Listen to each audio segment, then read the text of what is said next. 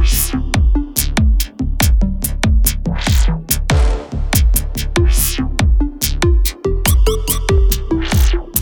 שלום לכולם וברוכים הבאים לפודוסקופ, פודקאסט הבריאות מבית שיבא תל השומר. אני מאיה רונן, הפעם פרק נוסף בסדרה מיוחדת בנושא רפואת ילדים.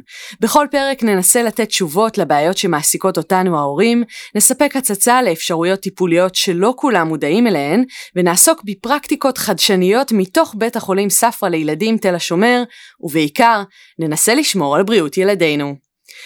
רגע לפני שנתחיל, בואו תנסו לדמיין איתי את הסיטואציה הבאה. הילד חוטף משהו לאכול, ותוך דקות ספורות הוא מתכסה בפריחה, הוא מתנפח עד לרמה שלא ניתן לזהות אותו, הנשימה שלו מידרדרת ומתקצרת, הוא אדום מכף רגל ועד ראש, ותוך מספר דקות אתם נמצאים בדרככם לחדר המיון. שם אתם מגלים שהילד שלכם סובל מאלרגיה מסכנת חיים. מציאות חדשה, שבה כל ארוחה הופכת לסכנה, הזמנה לאירוע חברתי הופכת להיות חרדה, וכל מגע הוא סכנת חיים תמידית המרחפת מעל הראש של הילד שלכם. היום נעסוק ברגישות למזון, ובמילה אחת, אלרגיה. איתנו באולפן דוקטור מונה קידון, מומחית לאלרגיה ולאימונולוגיה קלינית ומנהלת מרפאת אלרגיית ילדים בבית החולים ספרא, מרכז רפואי תל השומר. שלום לך דוקטור קידון. שלום שלום מאיה. ברוכה הבאה לפודוסקופ ולשיחה על נושא כל כך כל כך חשוב והרי גורל שהמודעות אליו רק צריכה לעלות ולעלות ולעלות בקרב החברה שלנו.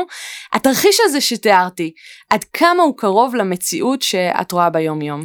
הוא פשוט לחלוטין נכון, אמיתי, מפחיד, מיידי, זה לא מסוג הדברים של אולי שמא זה זה ילד שלפני העיניים שלך משתנה ואתה יודע שאתה חייב לעשות משהו כדי להציל אותו והאימפקט ההשלכה mm-hmm. על החיים של משפחה שלמה של אחים וסבים וסבתות והיא פשוט מיידית ו, וגורפת Um, אתה לא יכול לצאת לטיול, אתה לא יכול ללכת לנופש בחו"ל, אתה לא יכול ללכת למלון, אתה לא יכול ללכת למסעדה, אתה מפחד ללכת לגינה הציבורית כי יש שם כמו שאמרנו הררי במבה בדרך. Um, מהבחינה פשוט... הזו קשה להיות ילד כמו כל הילדים כי הדברים האלה נמנעים ממך בגלל שהם מסכני חיים אם בגילאים, אתה לא מגיע לטיפול כן. בגילאים האלה הילדים לא יודעים למה זה קורה להם. Mm. הם קודם כל מרבית האלרגיות למזון כן. קורים בגילאים הצעירים, כן. מתחת לגיל שנה, בטח מתחת לגיל שנתיים. כל מה שהילד הזה חש מהסביבה שלו זה חרדה אינסופית, mm-hmm. שהוא לא באמת מסוגל להבין למה זה. כן. Um, וזה מאוד מאוד קשה, um, אנחנו כשפוגשים את הילדים כשהם בוגרים יותר ומנסים להציע להם תהליכים טיפוליים וכן הלאה, ילד שגדל עם החשיבה שחלב הולך להרוג אותך, לא מסוגל היום ללכת ואפילו לגעת בחלבוני החלב האלה, גם אם עכשיו אני אומרת לו, תקשיב, זה בסדר, אנחנו נעשה את זה בצורה הדרגתית וכן. Um, הפגיעה באיכות החיים של משפחות שחיות עם אלרגיה מיידית למזון אצל הילדים שלהם היא יותר גדולה בספר, mm-hmm. ושוב אנחנו קשה ניסינו לתאר מה שקורה, היא יותר גדולה מילד, ממשפחות עם ילדים עם סכרת נעורים, mm-hmm. ממשפחות של, של ילדים עם גידול. וואו. כי שוב, נכון, גם בחלילה בסרטן יש סכנה קיומית, אבל היא לא עכשיו, mm-hmm. היא לא בשנייה הזאת. בעוד שאלרגיה למזון יכולה לעשות כזה דבר. יש עלייה בהיקף ההבחנה של אה, אלרגיה למזון כן, בשנים האחרונות? יש, הייתה העלייה של היקף המחלות שקשורות בתגובות לא תקינות של המערכת החיסון, שזה אסתמה ואלרגיה ואסתמה של האור ודברים mm-hmm. כאלה, חלה כבר בסוף של המאה ה-20, המאה הקודמת. וזה הגל האחרון של הדבר הזה, שפוגע בילדים הכי צעירים, הכי פגיעים, עם הדבר הכי מיידי שרק אפשר. המספרים שדיברנו עליהם לפני 20 ו-30 שנה דיברו על כ-1% מאוכלוסיית הילדים הקטנים, כשלאט לאט חלק גדול מהדברים היה נעלם בדרך, כי mm-hmm. היה מקובל לחשוב שחלב וביצים כאלרגיה עוברת וילדים מחלימים, בעוד שהיום ה-CDC האמריקאי הוציא לפני בערך חודש אולי מספרים חדשים שמסתכלים על כלל חוצה גילאים מעל שישה אחוז מהילדים, וואו. לא רק בגיל שנה, שנתיים, שלוש, גם בקבוצת הגיל 9 עד 12, גם בקבוצת הגיל 6 עד 18, מעל שישה אחוז מהילדים עם אלרגיה אמיתית למזון. מה שזה אומר שהעליות הן מטורפות יותר בעולם המערבי מאשר בעולם המפותח אבל אולי אין לנו מספרים mm-hmm. כל כך כמו אין לנו CDC שעושה מספרים כאלה למשל בארץ אז um, המספרים עולים כל הזמן. איזה סוגי אלרגיה לאיזה סוגי מזונות ישנם? אז תאורטית אפשר לעשות אלרגיה למזון לכל דבר שאתה אוכל בעולם הזה, okay. אוקיי. אבל תיאוריה זה נחמד, בפרקטיקה יש מספר מצומצם של מזונות שעושות אלרגיה בקבוצות מסוימות, אז למשל בקבוצת הילדים אנחנו דיברנו על ביצים וחלב, בוטנים וסומסום, אגוזים ודגים. אצל המבוגרים יש פחות אלרגיה לחלב ולביצים, יותר אלרגיה ל... בוטנים, סומסום, אגוזים ודגים וגם כל מיני דברים כמו שרצים למיניהם וכל מיני דברים אחרים. Um, שוב, um, אחד החברים שלנו באיגוד לאלרגיה ואימונולוגיה כתב משפט באמת אלמותי, שהוא אומר שאלרגי is a matter of geography. Mm-hmm. אז אם אתה חי בצפון אירופה או בצפון אמריקה, בדרך כלל האלרגיה שאתה תחיה איתה לאורך זמן זה יהיה בוטנים. ואגוזים. ואם אתה חי בישראל, האלרגיה שתחיה איתה לאורך זמן זה סומסום. מעניין. כי אצלנו אוכלים הרבה סומסום. אולי גם שווה להזכיר את מחקר הבמבה המפורסם אה, והחשיפה המוקדמת. את ככה... אז החשיפה המוקדמת זה אחד מהדברים שנמצא במחקר בשנים האחרונות הוא שבחלק לפחות מהאלרגנים אם אתה מכניס את זה לכלכלה באופן בזמן mm-hmm. מוקדם וגם באופן רציף אתה יכול להקטין את כמות האלרגיה שמתפתחת בעקבות זה. הבעיה היא שהזמן המוקדם הזה הוא באמת באמת מוקדם. Mm. אז הם פיתחו למשל בתוכנית שנקראת איט, בואו נאכל, um, תהליך שבו מגיל ארבעה חודשים אתה צריך להכניס כל שבוע לכלכלה של הילדים האלה דגים וביצים ובוטנים וסומסום ואגוזים ו ו ו א' מעט מאוד מהאנשים שהם ניסו להביא את המידע החדש עליהם באמת עמדו ובאמת הצליחו כן. להכניס לילד בן ארבעה חודשים את כל המזונות האלה. Um, שניים גם אז לא תמיד זה הצליח זאת אומרת בהכנסה מוקדמת של ביצים ובוטנים בהחלט מגנה על חלק מהילדים mm-hmm. לפחות לעומת זאת שאר הדברים פחות. הדבר הנוסף שוב הנושא של מה זה מוקדם. כן. אז כשעשו את המחקר בארץ והראו שלנו יש הרבה פחות אלרגיה לבוטנים בערך לפני 20 שנה. את, מה את יודעת, את יכולה להגיד לי בערך בממוצע באיזה גיל לפני 20 שנה ילד ישראלי חמוד כמוך נחשף מעניין, לבמבה. מעניין, אה, הייתי אומרת גיל שנתיים. yeah, לא. לפני? הממוצע היה כן. גיל שלושה חודשים. מה? זה אומר שהיו ילדים שבני חודשיים שקיבלו כבר במבה. וואו. זאת בדיוק התהליך שקרה מאז הכניסה של מודעות של מה בריא ומה לא בריא mm. ואיכשהו אני לא יודעת למה במבה נכנס לאוכל הלא בריא וצריך לדחות את זה ולא לתת. בקיצור לצערי בשנים האחרונות יש עלייה מאוד מאוד גדולה של גם אלרגיה לבוטנים בארץ. שני המקומות בארץ שהיום נותנים טיפול אמ, עסוקים מעל הראש זה אנחנו והיחידה המקבילה שלנו באסף הרופא. אסור להגיד את השם של המתחרים. אמ, אבל שוב כל, כל מי שמוכן לעבוד ולנסות ולתת טיפול לילדים האלה אחד כזה שהוא מתואם לכל מה שהוא צריך. רוב הילדים שאנחנו רואים היום בתל השומר למשל ביחידה וב, ובאלרגיה בילדים אנחנו רואים ילדים יותר ויותר צעירים mm-hmm. שמגיעים אליי בגיל 4-6 חודשים כבר עם שלושה ארבעה או חמישה אלרגיות למזון שונים. וואו. איך אתה מאכיל תינוק חמוד שאלרגי עכשיו בין חמישה חודשים הוא אלרגי לחלב לביצים לבוטנים ולסומסום? מה אתה נותן לו לאכול?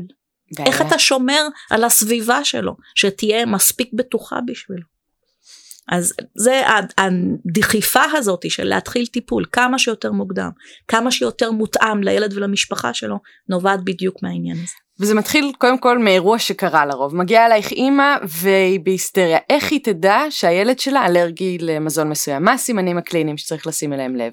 שוב, האלרגיה למזון בדרך כלל מת, מתפתחת באופן מיידי, מהיר. Mm-hmm. זה לא כזה שהוא אכל משהו ולמחרת יש mm-hmm. לו אדום על הלחי, זה לא כזה שהוא אכל משהו ובעוד שבוע הוא מתגרד.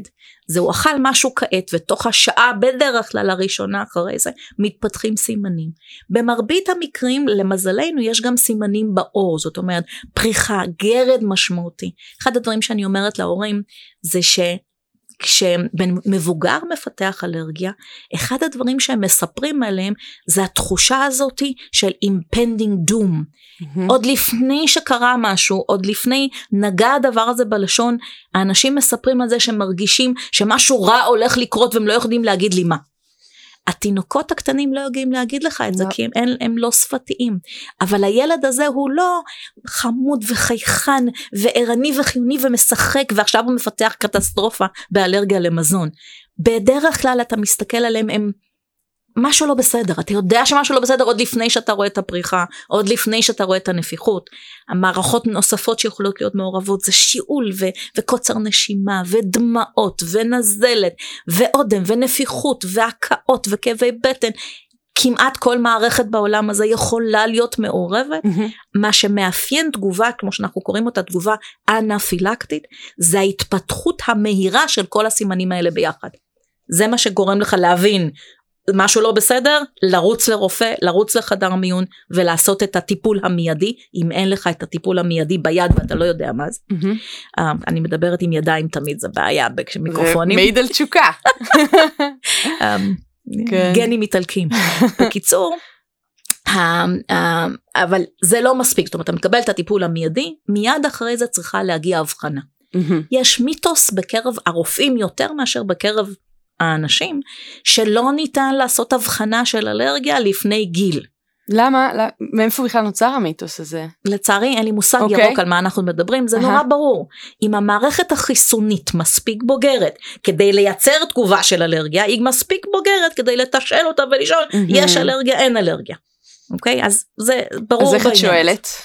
אז קודם כל אנחנו מקבלים אנמנזה, זאת אומרת אנחנו שואלים שאלות, איך קרה, מה קרה, מה אכל, כן אכל, פעם ראשונה, פעם שנייה, פעם שלישית, מתי נחשף קודם, האם היו תגובות קטנות קודם לכן ועכשיו התגובה הקשה שמתחילה וכן הלאה. האם יש היסטוריה משפחתית? Mm. האם יש במשפחה גם אלרגיה למזון אבל גם אסתמה, אלרגיה, נזלת אלרגית, אמ, אסתמה של האור. יש קשר. יש קשר גנטי מאוד מאוד הדוק.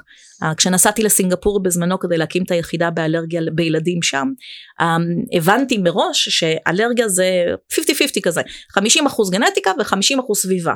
ואז למדתי בארץ מספרות אמריקאית, עברתי את כל הבחינות, נסעתי למזרח אסיה ואז כן 50% גנטיקה אלה סינים 50% סביבה זה טרופיקה ומה שהם אוכלים אנחנו לא, לא דמיינו שניתן כן. לאכול, לאכול אותם בקיצור ישבתי וכתבתי מחדש את כל הספר כדי להבין מה זה אלרגיה ב... באסיה ובסינגפור כי כי אין אין לך אמרנו אלרגיה זה עניין של גיאוגרפיה עניין של גיאוגרפיה אז ההבחנה אה, מגיע אלייך אחרי האירוע אחרי שקיבלו את הטיפול המיידי מציל החיים ואת צריכה להתקדם עם אותו ילד לקחת את האנמנזה בשאיפה גם שהייתה אנמנזה וההורה, וההורה באמת יודע מה היה המקור ומה הילד הכניס לפה. אם צריך לדבר עם הגננת עם הסבתא עם הדודה בדיוק. אתה מדבר עם מי שצריך כדי להבין מה קרה. כן. ואחרי זה אנחנו עושים מה שנקרא טסטים. הטסטים האלה מבוססים על תשאול של המערכת החיסונית. אנחנו שמים על האור את אותם חלבונים שאנחנו חושבים שמעורבים בתהליך האלרגי, עושים שריטונת קטנטונת באמת לא משהו מהדברים שמפריעים לתינוקות, ואז מחכים משהו כמו בין 15 ל-20 דקות, שוב אתם זוכרים, תגובה של אלרגיה היא משהו שקורה באופן מיידי, לראות האם האור שלו אומר לי יש לי אלרגיה, אין לי אלרגיה. כמו כל um, מעבדה, כמו כל טסט אחר, כמו כל מבחן אחר, אנחנו מגדירים את היכולת שלו לנבא. זאת אומרת, האם הטסט הוא חיובי? האם זה אומר באמת שהילד אלרגי? זה הניבוי החיובי של הבדיקה? ואם הטסט הוא תקין, אנחנו קוראים לו שלילי, אבל למעשה תקין זה טוב, אז הפוך מהשפה הרפואית הידועה בציבור, אה, אם הטסט הוא תקין, מה היכולת שלו לנבא בילד שהגיע לבדיקה בגלל שהייתה אולי איזושהי זה, ש, שבאמת אין לו אלרגיה. אז לצערנו כמו בהרבה מאוד בדיקות מעבדה אחרות היכולת הניבואית של הטסטים האלה בעור היא מוגבלת היא, היא לא היא אף פעם לא מאה אחוז גם כשהטסט הוא חיובי באופן ענקי, זאת אומרת, אתה שמת טיפה של חלב על האור וכל היד אדומה, זה לא תמיד אומר באופן בטוח במאה אחוז שיש לילד הזה אלרגיה. הסיכוי הוא טוב, אבל אין אף, אף פעם הבטחה של מאה אחוז. כנ"ל הפוך. כן. ואז אנחנו נשארים עם העניין כשיש לך ילד ויש לך טסטים, מה אתה עושה? איך אתה באמת מוודא יש אלרגיה, אין אלרגיה. השיטה היחידה היום לוודא את זה, זה לעשות משהו שנקרא מבחן תגר. challenge, לאתגר את המערכת החיסונית. אוקיי. המ, אני חושב שלא באמת יש לך אלרגיה לחלב, מהמם. בוא אצלי מותק. מה זה אצלי?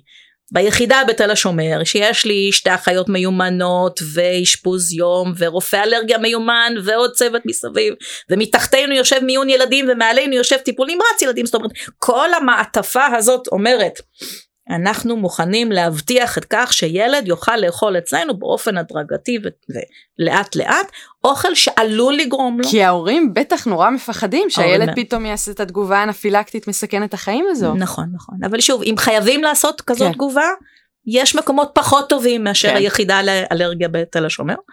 Um, ואז אנחנו עושים באופן הדרגתי לא נותנים לילד בו, תאכל ליטר תראה לי אם אתה מפסיק כן. לנשום אתה נותן טיפה מסתכל הכל בסדר נותן שלושה cc עשרה cc עוד קצת ועוד קצת ועוד קצת כדי לראות יש לי אלרגיה אין לי אלרגיה אם יש תגובות לאלרגיה אנחנו מפסיקים כמובן את התגר נותנים תרופות וממשיכים להשגיח כדי מהמם. לוודא שהכל מאה אחוז בסדר ילד לא יוצא מהיחידה אצלנו בלי קודם כל לענות על השאלה יש לי אלרגיה אין לי אלרגיה והשאלה השנייה היא אם יש מה התוכנית שאני יכול לעשות. והטיפול שאנחנו מציעים אנחנו מציעים טיפול בכל גיל היום. אני צוחקת על כולם ומספרת אז אה, על סיפורים אישיים כזה אז אני סבתא מהמם. ולפני שלוש וחצי שנים נולדה נכדתי המתוקה ששמה ליה בישראל אה, ובגיל שבעה חודשים היא החליטה לבדוק את זה של התצורה. אם סבתא שלה מבינה אם משהו? סבתא שלה מבינה משהו והיא אכלה חביתה אוקיי. ואחרי שהיא אכלה שתי כפיות של חביתה היא התחילה עם נזלת ואפצ'יקים ואדומה אדומה אדומה או. וגירדה את נשמתה בקיצור לפי האנמנזה יש לה אלרגיה לביצים ולפי הבדיקה שלה בעור יש לה אלרגיה לביצים. אז מה אנחנו נעשה נחכה עד אז דוקטור קידון הציע טיפול באלרגיה בכלל למזון רק אחרי גיל שנה. מהמם. אמרנו אולי חלק מהילדים, את יודעת, יעבור להם, לא, כן, לא, whatever. אבל כשהנכדה שלי הייתה בת שבעה חודשים ויום, התחלתי תהליך טיפולי בחשיפה הדרגתית לביצה. מעניין. Um, ובשנה וחודש היא אכלה יפה מאוד חביתה ללא בעיה אחרי זה. אמרתי תראו חברים זה כנראה כן עובד אם אתה עושה את זה בצורה מאוד הדרגתית מאוד עדינה מאוד ככה בשיחה עם מערכת החיסון. זה כנראה באמת עובד בכל גיל רק צריך להתאים את מה שצריך לילד שצריך את זה. Um, וזהו אז, אז, משם אז המוטו שלנו. התגר, אחרי מבחן התגר, בעצם יש לך הבחנה, אה, לצורך העניין, אם הייתה תגובה אלרגית, ואז מה, מה בעצם השיטה הטיפולית, כאמור בכל גיל, אז כפי השיטה שאמרת? הטיפולית, השיטה המקובלת היום בספר אומרת הנה יש לכם ילד עם אלרגיה לבוטנים, מהמם. uh, בבקשה אל תיתנו לו לאכול בוטנים, הנה האפיפן שלכם שזה מזרק שמכיל בפנים חומר שנקרא אדרנלין, שהאדרנלין הזה הוא חומר טבעי שגוף האדם מייצר כשהוא נמצא בלחץ בסטרס, וכשאתה קורה משהו כזה ואתה נותן את הזריקה זה מחזיק את דרכי הנשימה פתוחות ואת הלחץ דם תקין עד שאתה מגיע לטיפול רפואי. Um, ותבוא אליי בעוד שנתיים נראה אם זה עבר לך או לא. הבעיה היא שעם השנים הבנו שגם באלרגיות שחשבנו שהן הולכות לעבור, הן עוברות אבל יותר לאט ובשכיחות נמוכה יותר מאשר חשבנו. אז העבודות החדשות שפרסמנו לא מזמן מראות למשל שאם חשבנו שהגיל שבו אלרגיה לביצה עוברת אמור להיות גיל שנתיים, אז ה... באוכלוסייה שלנו, כמו שאמרנו, גנטיקה מאוד משפיעה על זה. הגיל הממוצע, 50% מהילדים מחלימים בסביבות בין גיל 4 לגיל 6. זה אומר ש-50% מהילדים עלולים להגיע לבית ספר, כשהם מהמם. עדיין אלרגיים לביצים. ותחשבי על כמה זה קשה להוציא בוטנים מהסביבה, ביצים זה בלתי אפשרי. דרמטי, אתה גם לא באמת יכול לדעת איפה יש לא. ביצה, איפה היא מסתתרת. בדיוק כך, קטסטרופה. וואו. Uh, וגם ובאותם דברים שהם לא אמורים לעבור כמו בוטנים וסומסום וכאלה הם באמת לא עוברים והופכים להיות דווקא עם השנים ועם הזמן חמורים יותר ויותר התגובות החוזרות. לחשיפה נוספת ועוד אחת אה, מנצלות בריש גלי כזה את, ה, מה, את היכולת של מערכת החיסון ללמוד להיות יותר יעילה במה שהיא עושה אז אם בפעם הראשונה היה קצת אודם עלול להיות שבפעם השלישית או הרביעית שהילד הזה נחשף באמת תהיה תגובה אנפילקטית מסכנת חיים. אז מכל הנתונים האלה בסביבה להגיד למשפחה צעירה חמודים, הנה האפיפן שלכם, תבואו לפגוש אותי בעוד שנתיים, נגיד לך אם זה עדיין נשאר או לא, זה לא שיטה טיפולית במאה ה-21 שבה איכות החיים של המשפחה הזאת נשארת מתחת לכל ביקורת, לא משהו שאנחנו היינו בוחרים לחיות איתו לאורך זמן. ולכן ההחלטה של צריך לעשות תהליך טיפולי הייתה יחסית מאוד קלה, mm-hmm. ההחלטה של איזה תהליך טיפולי צריך לעשות היא עדיין מאוד מאוד קשה כי אין לנו מספיק נתונים.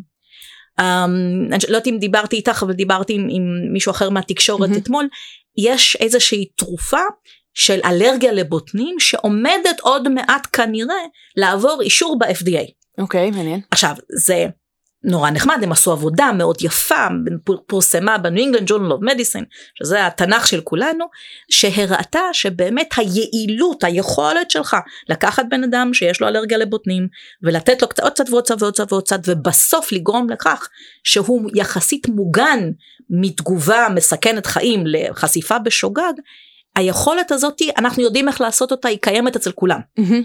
הבעיה היא שהתרופה הזאת שהולכת לעבור FDA, כמות תופעות הלוואי שקשורה אליה היא פשוט עצומה וזה נורא הגיוני אתה לוקח בן אדם שאלרגי לבוטנים אתה נותן לו לאכול בוטנים כשהוא אוכל בוטנים הוא עושה תגובות של אלרגיה. כן. בסדר? אז 50% מהמבוגרים שהם גייסו לתרופה החדשה הזאת אמרו להם בדרך תודה רבה, לא תודה רבה, ביי, אני לוקח את האפיפן שלי, אני בורח מפה כל עוד נפשי בי, לא בא לי כל יום כל יום לתת לעצמי משהו שגורם לי להרגיש חרא. הילדים פחות יכולים לקום וללכת כי ההורים שלהם נורא בלחץ, רק 20% מהם פרשו mm.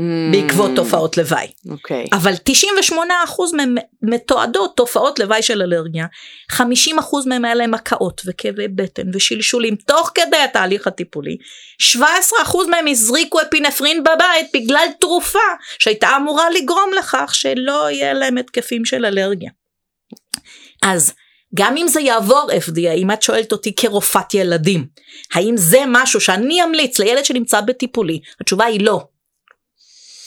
אז, אז המטרה של כל מה שאנחנו עושים בעשר שנים האחרונות בתל השומר זה לנסות ולפתח תהליכים שמותאמים לילדים הקטנים וכך שכמות תופעות הלוואי תהיה קטנה ככל האפשר, כמעט אפסית, ושבכל זאת יביא אותך ממקום שבו הילד נמצא בסכנה, למקום שבו הילד יכול לאכול ללא בעיה. כמנהלת המרפאה לאלרגיה בתינוקות וילדים אה, בבית החולים ספרא במרכז הרפואי אישי בתל השומר, מה מנחה אותך כשאת פוגשת את הילד? הרי כל ילד הוא שונה, והסביבה שלו שונה, זה לא כמו שאמרת שאפשר להביא תרופה ולכולם לחלק אותה ופתרנו את הבעיה.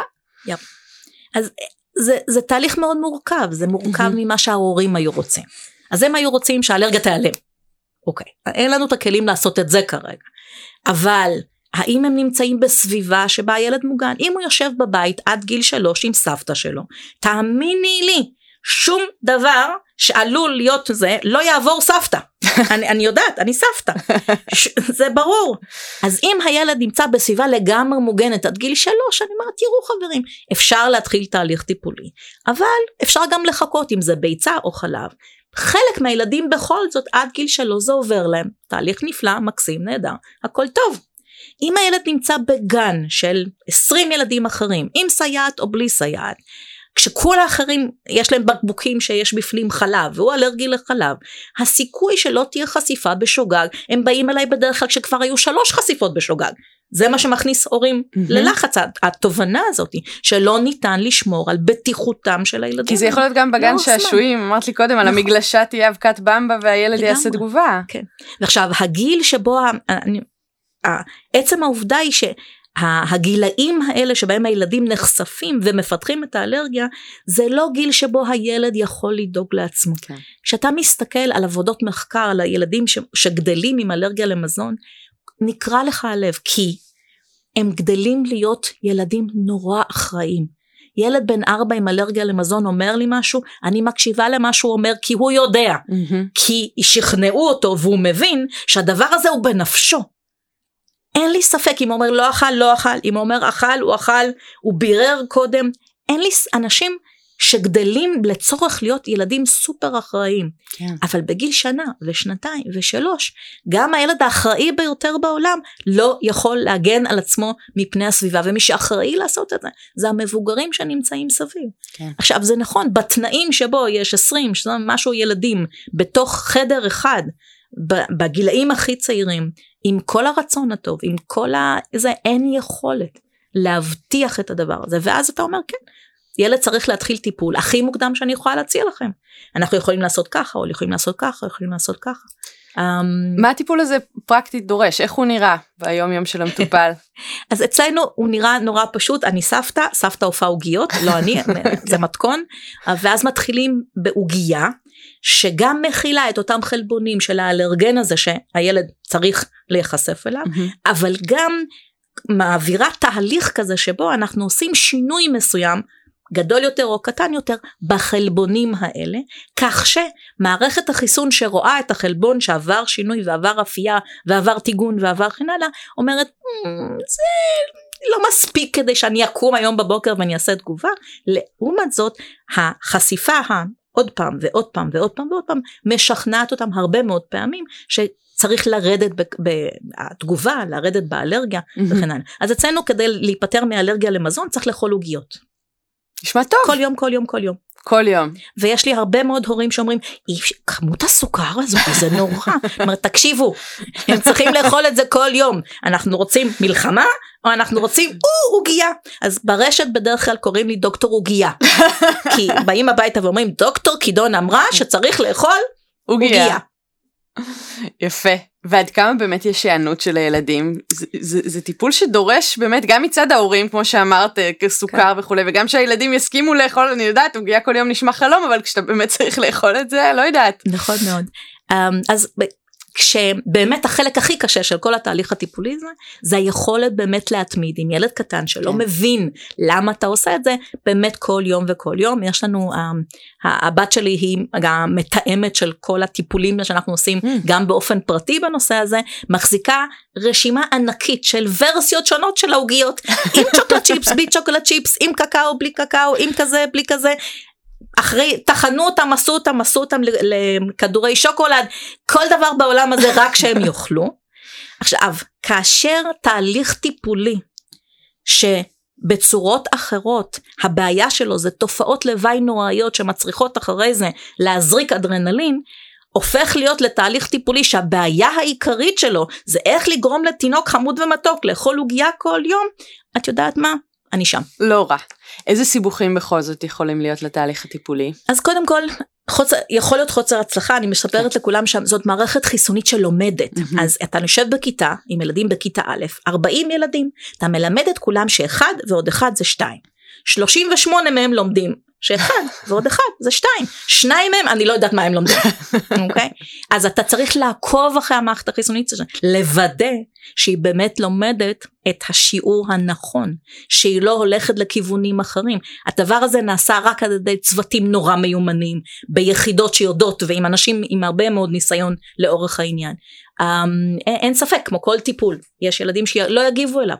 Um, יש ילדים שיסבירו לך, אתה מנסה לעבור לשלב הבא בתוך התהליך הזה, והם לא מוכנים, הם לא רוצים לעבור לשלב הבא, גם אם זה לא- לוקח יותר ויותר זמן. שוב, um, אני כבר לא מסתכלת על התהליכים שאנחנו עושים כתהליכים טיפוליים. אני מסתכלת כסוג של דו-שיח פרטני מדויק עם המערכת החיסונית של הילד. אנחנו באים בבוקר עם העוגיה ושואלים אותו את המערכת החיסונית, מותק בובה תראי, עשינו ואפינו וזה כזה טעים וטוב וזה, בואי תגידי לנו אם זה בסדר בשבילך. אז אוכל רבע עוגיה, כן זה בסדר, עוד רבע עוגיה, זה בסדר, עוד חצי עוגיה. הכל בסדר נהדר, הולכים הביתה וכל יום, כל יום, כל יום, אוכלים את אותה עוגיה שהראינו, אה, הוכחנו, שבשביל המערכת החיסונית הזאת בשלב הזה, זה עובד יפה. עכשיו אנחנו עושים את זה היום לכמה, לכל האלרגנים, לחלב ולביצים obviously, מהמם. אבל אנחנו עוסקים במחקר בנושא של טיפול באלרגיה לבוטנים בילדים הקטנים בצורה הזאת של האפייה והבישול וכן הלאה שמקטינה כמעט לאפס את התגובות ובאמת יש לנו כבר 15 ילדים שבגרו מתוך המערכת ואוכלים היום במבה ובוטנים ללא הגבלה מדהים. וללא איזושהי בעיה ועוד 25 ילדים שנמצאים בתוך התהליך וממשיכים לקבל את אותם עוגיות מיוחדות זה שיתוף פעולה מהמם עם מכון וולקני בארץ עם רן חובב שהוא האיש טיפוח בוטנים אה, של המדינה הזאתי. אם את יכולה להרחיב, מה זאת אומרת? הבחור במכון וולקני עשה זן, לחקלאות? מכון. וולקני רש-. עשה זן שאנחנו משתמשים בו לתהליך הטיפולי הזה והוא רשם אותו ושמו בישראל הוא מונה. על שם הסבתא, לא את העוגיות. לא לכל אחד יש בוטנים. בדיוק, זכית. נכון. ומכון וולקני של הצפון היום אה, למעשה מזהה בשבילנו אה, שקדים שאנחנו יכולים להשתמש בהם ויש לנו תהליכים של הטיפולים כאלה באגוזים באגוזי מלך ובאגוזי קשיו ולמעשה פותרים אחד אחרי השני את כל הבעיות הקשות האלה בסופו של דבר על ידי בוא תאכל אצלי עוגיה. זה ממש מהפכני השילוב גם עם מכון וולקני ובאמת יצירה אולי של זנים שהם יותר מותאמים. מדהים. אמ, את יכולה לתת לנו סיפור מקרה של מטופל, לא יודעת, עם אלרגיה לסומסום, שמה קרה? תראו, אה, איך זה נראה? למה אני חושבת היום שכל הדבר הזה הוא דו שיח ובדו שיח הזה אתה מקבל באהבה כל תשובה שהוא אם הילד אומר כן זה בסדר בשבילי אתה אומר יופי נמשיך. מהמם. אם אומר תראו עשיתם משהו כרגע שהוא לא בסדר בשבילי. אז אנחנו חוזרים חזרה לת... למה שעשינו קודם. אם רצינו עכשיו לעשות פנקקים וזה לא בסדר אז אנחנו חוזרים חזרה לעוגיה אם רצינו לעבור לחלבה וזה עדיין לא בסדר חוזרים חזרה לפנקקים. אז יש לנו ילד מקסים ונפלא שהיום נכ- נכנס בראשון לספטמבר לכיתה א' מהמם. ובחודש אוגוסט הגיע אלינו הילד בן שש כמובן התחיל את התהליך לפני גיל שלוש. מ- בין שלוש לארבע שנים וכל פעם שניסינו קצת ללכת קדימה הוא אומר לא לא לא לא לא Mm. בשבילי לא עכשיו היינו חוזרים אחורה. מה שהחזיק את כל הדבר הזה חי זה התובנה של אימא זה שסומסום בארץ טחינה וחומוס ודברים כאלה הם לא משהו שאתה יכול להסתובב בעולם בלי להיתקל בזה בלי שזה יהיה אם זה סכנת נפשות זה סכנת נפשות ממש. ואז בצורה באמת עם המון סבלנות לאט לאט לאט עם כמויות קטנות. שנה שלמה הוא אכל קובייה של חלבה ביום. שנה. והגיע ממש לפני העלייה לכיתה א' אכל אצלנו חומוס אכל אצלנו טחינה הלך הביתה אין לו יותר אלרגיה. כל מה שהוא צריך להמשיך לעשות זה להמשיך לאכול. פרוסה עם חומוס פעמיים בשבוע קצת חלבה פעמיים בשבוע להמשיך את החיים שלו כשהוא נחשף כל הזמן לחלבונים האלה ולשמר את המצב החדש במערכת החיסונית שבו הוא למד שסומסום זה בסדר. אז צריך לשמר את זה לאורך זמן, כלומר גם אחרי שלצורך העניין הוא קיבל את תעודת האישור בוגר אה, בהצטיינות של נכון, אנחנו התוכנית. באמת קוראים התעודה כתובה בוגר בית הספר לעוגיות של דוקטור קידון במגמת סומסום. נהדר. אז הוא צריך להמשיך את החשיפה שלו, נכון. אותו ילד. נכון. אפשר, אפשר פתאום להפסיק, אז- ושמערכת החיסון לא תתבלבל פתאום. בדיוק. ותשכח את מה שהיא למדה. נכון, זה, זה כמו שפה, אתה לומד אנגלית. כן. אם למדת והפסקת לדבר את זה בכלל, אז תוך שנה, שנתיים, שלוש, אה, שכחת, אין את זה יותר. כדי לשמר את המצב החדש במערכת החיסונית, השפה החדשה הזאת שבו ילד שהיה אלרגי לסומסום יכול היום לאכול טחינה וחומוס והכל בסדר, אתה חייב להמשיך מהמם. את החשיפה הזאת לאורך זמן. עכשיו, כמה זמן וכמה חשיפה זה שתיים מתוך השאלות שאין עליהן שום הסכמה באף מקום מהמם. כי אנחנו לא יודעים מספיק כי גם אין היום אנשים בני 80 שהם סבתות שכשהם היו קטנות הם עברו את התהליך הזה ואנחנו יודעים לכמה זמן צריך ומה וכן הלאה הכל נלמד בדרך כן. אבל האם זה שאנחנו לא יודעים מספיק בדרך מצדיק את העניין שלא להתחיל תהליך טיפולי ולהקטין את כמויות התופעות לוואי של תהליך טיפולי כזה ולהביא ילדים לזה שהם בסביבה שבה הם חיים הם יותר בטוחים זה לא נכון. זאת אומרת יש המון מה ללמוד שלא י- ייווצר הרושם שזהו זה כתבנו את הספר הכל נפלא ומקסים ונהדר.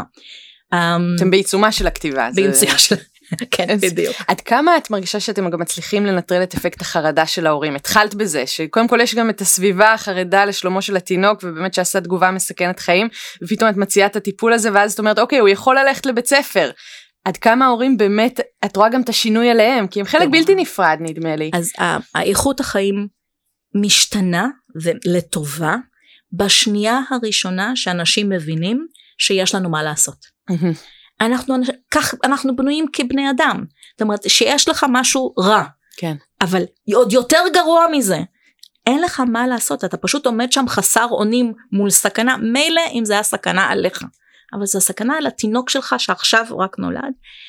זה פשוט נוראי, הדוגמה שאני הכי מביאה זה ישבתי בסינגפור, לימדתי חבר'ה שלי כן לעשות, השארתי מרפאה לאלרגיה בילדים ועושים ככה וככה וככה, נסעתי חזרה בארץ, נשארתי איתם פעמיים בשבוע, באמצע הלילה הייתי קמה כדי לנהל שם את המרפאה וכן הלאה.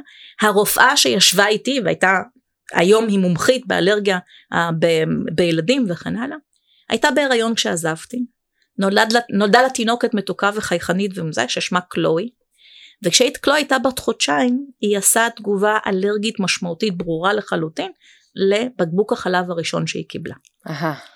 ועכשיו הייתי רוצה להגיד רופאת ילדים מומחית שעברה וזה ויודעת מה זה אלרגיה. אלרגיה לחלב בדרך כלל זה גם עובר הכל בסדר. התקשרה אליי באמצע הלילה בוכה בחרדה.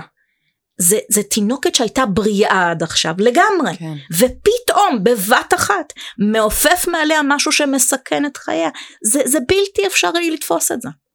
עוד יותר גרוע כשאומרים לך אין לך מה לעשות תבוא אליי בעוד שנתיים הנה האפיפן שלך ביי.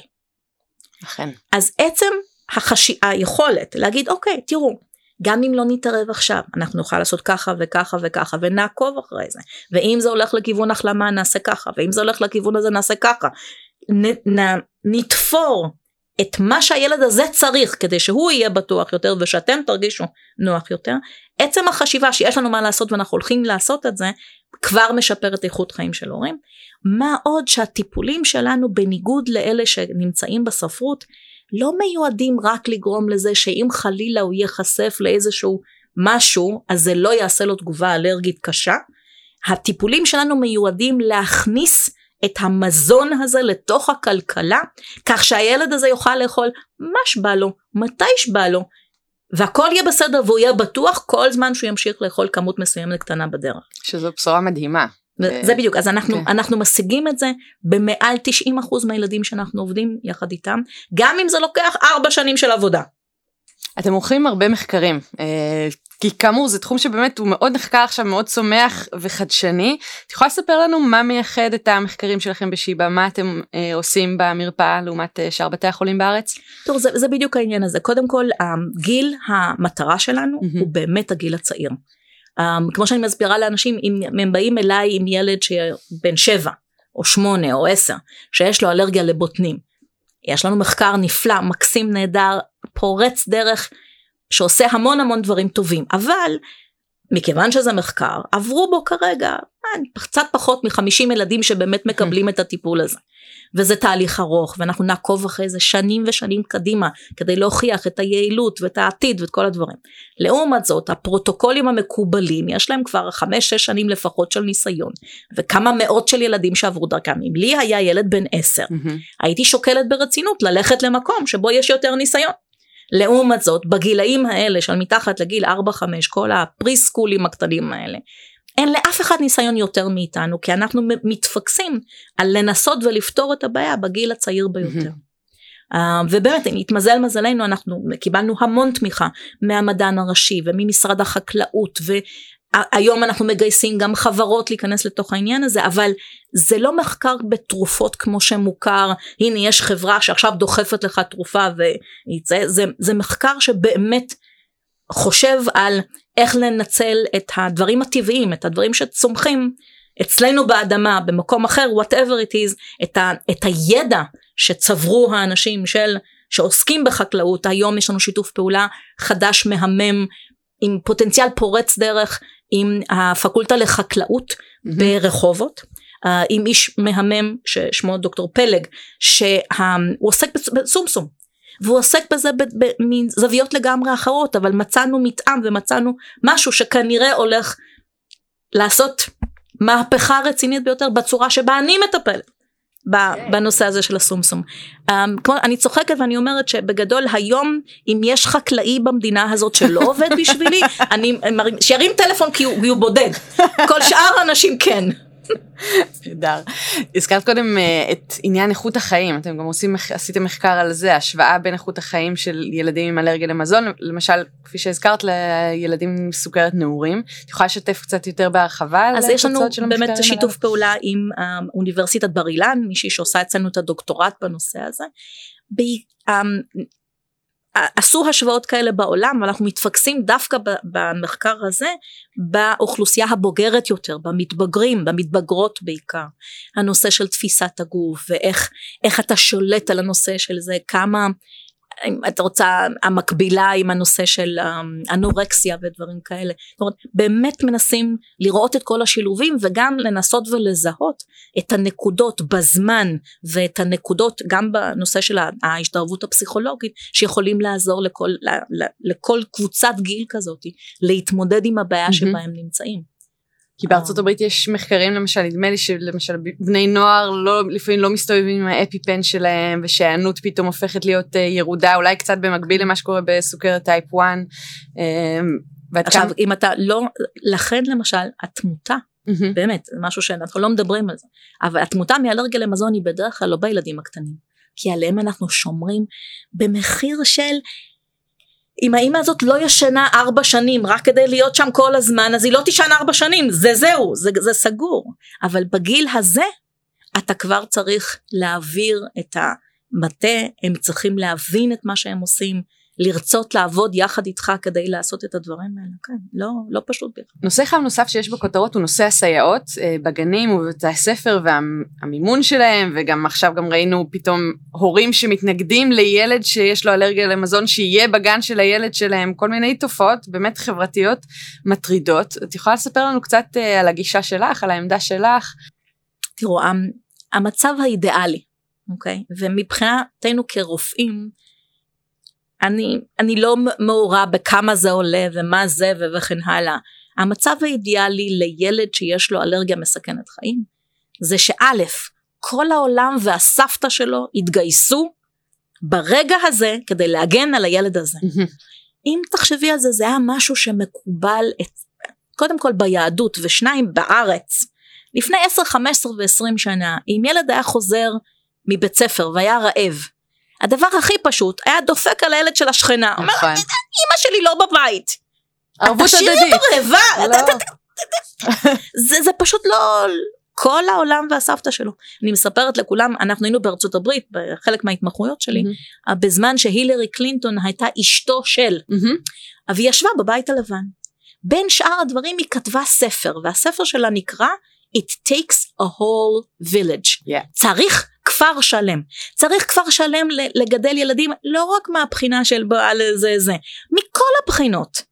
שילד ילך ברחוב ועם משהו, הוא רוצה שיעבור את הכביש, הוא צריך שיהיה שם, הוא רואה מבוגר, אומר אתה תוכל להעביר אותי את הכביש? Mm-hmm. זה, זה לא, אנחנו לא יכולים לתפוס את העניין הזה, שהיום ילד לא מרשה לעצמו, כי אומרים לו אסור לגשת לזר, כל אחד מההתנכרות הזאת mm-hmm. היא חלק מהבעיה, אז המצב האידיאלי לגבי ילד שיש לו אלרגיה למזון זה להימצא בסביבה שא' כל המבוגרים בה, כל המטפלות בגן והגננות בגן ומנהלת הגן ומנהלת בית הספר והמורים וזה, כולם יודעים מי זה הילד הזה, יודעים ממה צריך להישמר, שומרים על הילד הזה באופן אקטיבי ואם קורה משהו כל אחד מהם מוכן, זמין ויכול להתערב, לתת לו את המזרק ולפנות אותו לטיפול רפואי.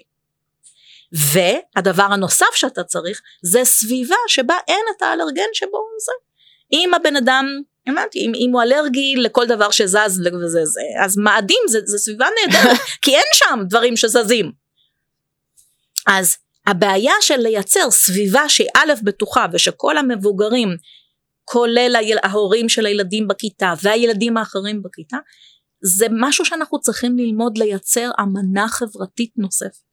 הדבר הכי מהמם זה שהילדים עצמם באמת הילדים בכיתה שיש להם ילד ומסבירים להם שככה וככה וככה הם לוקחים על עצמם פי אלף יותר אחריות מאשר המבוגרים שלהם בבית ומזכירים לאמא אמא אני לא יכול לקחת סנדוויץ' עם חומוס הילד החמוד יושב לידי הוא אלרגי הוא לא יכול עם סומסום. אז הם עושים את הדברים האלה באופן טבעי אז נכון קבלת האחר וכל המושגים המהממים האלה חברים זה זה בידיים שלנו לשמור על בטיחות של ילדים.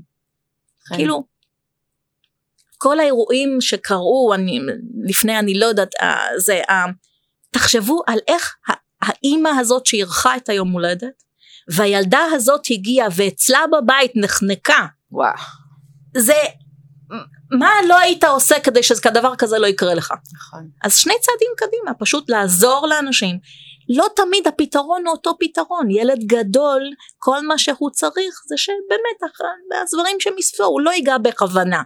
ילד בן שנתיים לא יודע להתאפק, ואם יש משהו שנראה כמו עוגת טעימה, הוא יחטוף למרות שיש לו אלרגיה לביצים. כן.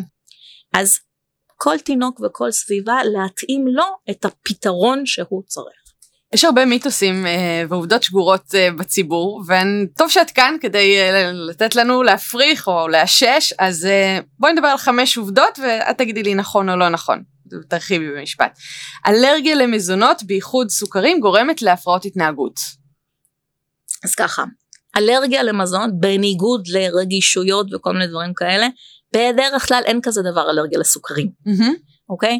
ולא, זה לא גורם להפרעות התנהגות, ולא, לצערנו, זה לא פתרון כזה פשוט בילדים על הספקטרום האוטיסטי לא, להוציא להם סוכר ודברים כאלה, התשובה היא לא, ולא, ולא. כ-30% מהאלרגים לחלב פרה, אלרגים גם לסויה, נכון או לא נכון? לא נכון. לא נכון. לחלוטין לא נכון. להפך, ילדים גדולים יותר שאלרגיים בעיקר שותים חלב שהוא סויה. Uh, צריך לעשות אבחון אצל רופא אלרגולוג מומחה, הוא יגיד אם יש או אין. Uh, אין הרבה היגיון שיהיה קרוס, אבל שוב, יש מצבים אחרים שבהם יכול להיות שיש רגישות גם לזה וגם לזה. תכלס, ללכת לרופא, לעשות אבחון ולהקשיב למה שהרופא אומר לגבי הילד הספציפי הזה. אז התשובה היא בגדול לא. כל מזון יכול לגרום לאלרגיה. נכון. אם הקשבתם לתחילת הפודקאסט הייתם נכון, יודעים את התשובה הזאת. אז התשובה היא כן, כל מזון יכול לגרום לאלרגיה, אבל יש איזה שמונה שהם האשמים העיקריים. Mm. אם אתה חייב לחפש משהו מתחת לפנס, זה השמונה האלה. קיים קשר חזק בין אלרגיה לבוטנים ובין אלרגיה לקטניות. כן, הקשר הוא לא חזק, מהמם. מעטים מאוד מהילדים עם אלרגיה לבוטנים, יש להם גם אלרגיה לקטניות, אבל יש כאלה שכן. הכל בראש, אלרגיה זה משהו פסיכוסומטי, זה בנפש שלנו. אי אפשר להגיד שדברים שבנפש לא יכולים להרוג אותך, כי לצערנו לפעמים כן, אבל לא. זו תגובה פיזיולוגית נלמדת של המערכת החיסונית, אה, ושניתן להוכיח מאוד מאוד בקלות, וזה משהו שהוא יציב, זאת אומרת, אם לפני אתמול עשינו תגובה אלרגית לחלב, הסיכוי שהיום זה לא קיים יותר, הוא מאוד מאוד שואף למינוס אינסוף. Uh, כן אולי יש החלמה לאורך זמן אבל זה תהליכים שהמערכת החיסונית יכולה ו- ועושה לא זה לא קשור לזה שאימא משוגעת לא זה לא באמת שלא לא לא אז אנחנו מתקרבות אה, לקראת סיום השיחה המרתקת הזו. איך את רואה את העתיד של הטיפול במחלה? אה, ואת חלק מ- באמת מעיצוב הטיפול הזה. אז את, um, אני חושבת שהעניין הזה של להתאים לכל ילד אחד הדברים הכי זה שוב דוגמה בתוך המחקר שלנו של הבוטנים שבהם Mhm. אנחנו עושים תהליכים טיפוליים עם בוטנים מיוחדות והכל היו ילדים קבוצה לא קטנה שכן יש להם אלרגיה לבוטנים אבל האלרגיה שלהם לא מתבטאת שאתה אוכל רבע במבון היא בת... אתה אוכל שניים שלושה ארבעה אה, ואז יש אלרגיה שמנו אותם על שלושה במבונים ליום Mhm. שנה והם היום חוזרים אלינו ואנחנו רואים שהשרינו עמידות, שהילדים האלה היום הם לא אלרגיים יותר, שהם יכולים להמשיך ולאכול ללא בעיה, התאמה. העלות של טיפול כזה בנ- בניגוד לעלות של הטיפול המתוכנן שה-FDA הולך, שאגב בתוך הקפסולה שלהם יש שווה ערך לשלושה במבונים, זה כל מה שיש אוקיי. שם, um, היא קצת יותר קטנה מה-15 אלף דולר שהחברה מייעדת uh, לקחת מאנשים. עכשיו, האם זה מתאים לכל אחד? התשובה היא בטח לא. ואף ילד שאלרגי לא יכול להתחיל לקחת שלושה במבונים כי דוקטור קידון אמרה שזה עוזר. נו נו נו. אבל כשאתה יושב מול ילדים ובודק באיזה מינון, באיזה צורה, באיזה אופן, באותו רגע יש להם אלרגיה, אתה יכול להתאים להם משהו שמתאים להם. וכמובן האבחון המוקדם והטיפול המוקדם וכפי שציינת כבר אין גיל וטווח גילאים ובאמת אה, אה, מגיל צעיר אפשר. אני מתה לטעום את בוטן מונה, אני חייבת. אז א' בוטן לא, לא תואמת כמו, כמו בוטן. אה לא? לא. אוקיי. um, כי מוציאים אותה מהאדמה בשלב ספציפי מסוים וכן הלאה. אה, זה נורא מצחיק, אין, היא באמת באמת באמת אין לה טעם של בוטן. מעניין. טוב אז לפחות תתני לי את המתכון לעוגיות. כן. עם ה chocolate chips ובלי chocolate chips. ו... אז אני אתן לך את הכתובת, את האימייל של עדי ותקבלי את כל יפה. המשאבים. דוקטור מונה קידון היה מרתק אה, ולעונג ואני מאחלת לך שהטיפול רק ילך ו- וישתבח. אה, דוקטור מונה קידון מומחית לאלרגיה ולאימונולוגיה קלינית ומנהלת מרפאת אלרגיה ילדים בבית החולים ספרא במרכז הרפואי תל השומר. תודה רבה לך. תודה רבה מאיה.